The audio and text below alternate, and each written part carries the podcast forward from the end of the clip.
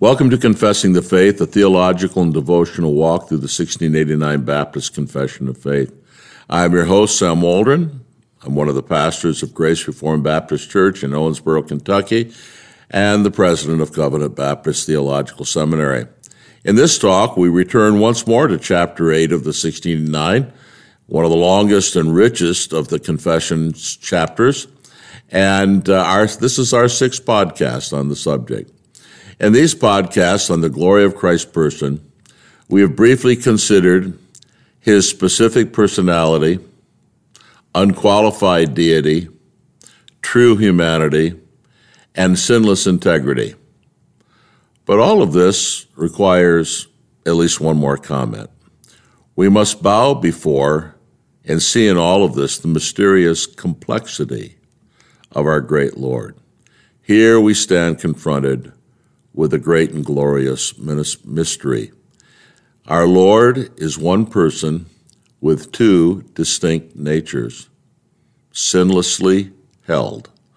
All these truths that we have looked at must be held together. His specific personality, unqualified deity, true humanity, sinless integrity, all these truths must be held together to be and to claim to be an Orthodox Christian by the standard of the early creeds of the church.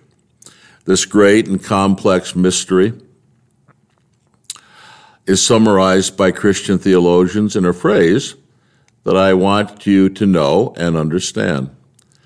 They call this the hypostatic union.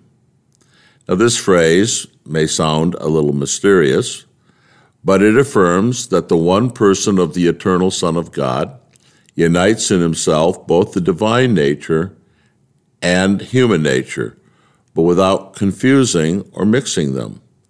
The 1689 follows the Creed of Chalcedon very closely here and asserts three things about this hypostatic union.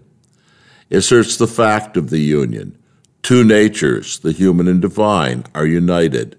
The confession says two whole, perfect, and distinct natures.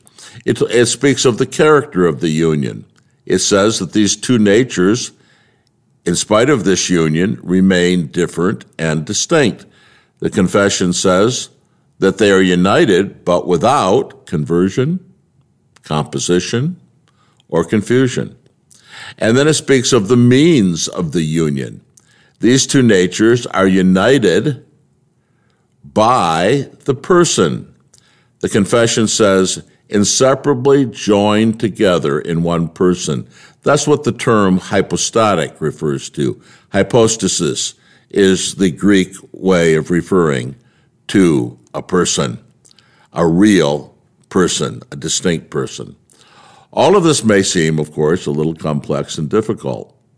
It certainly is mysterious, but it is also, I want to say, absolutely necessary for us to understand and for, and for it to be true if the gospel of Christ itself is going to work.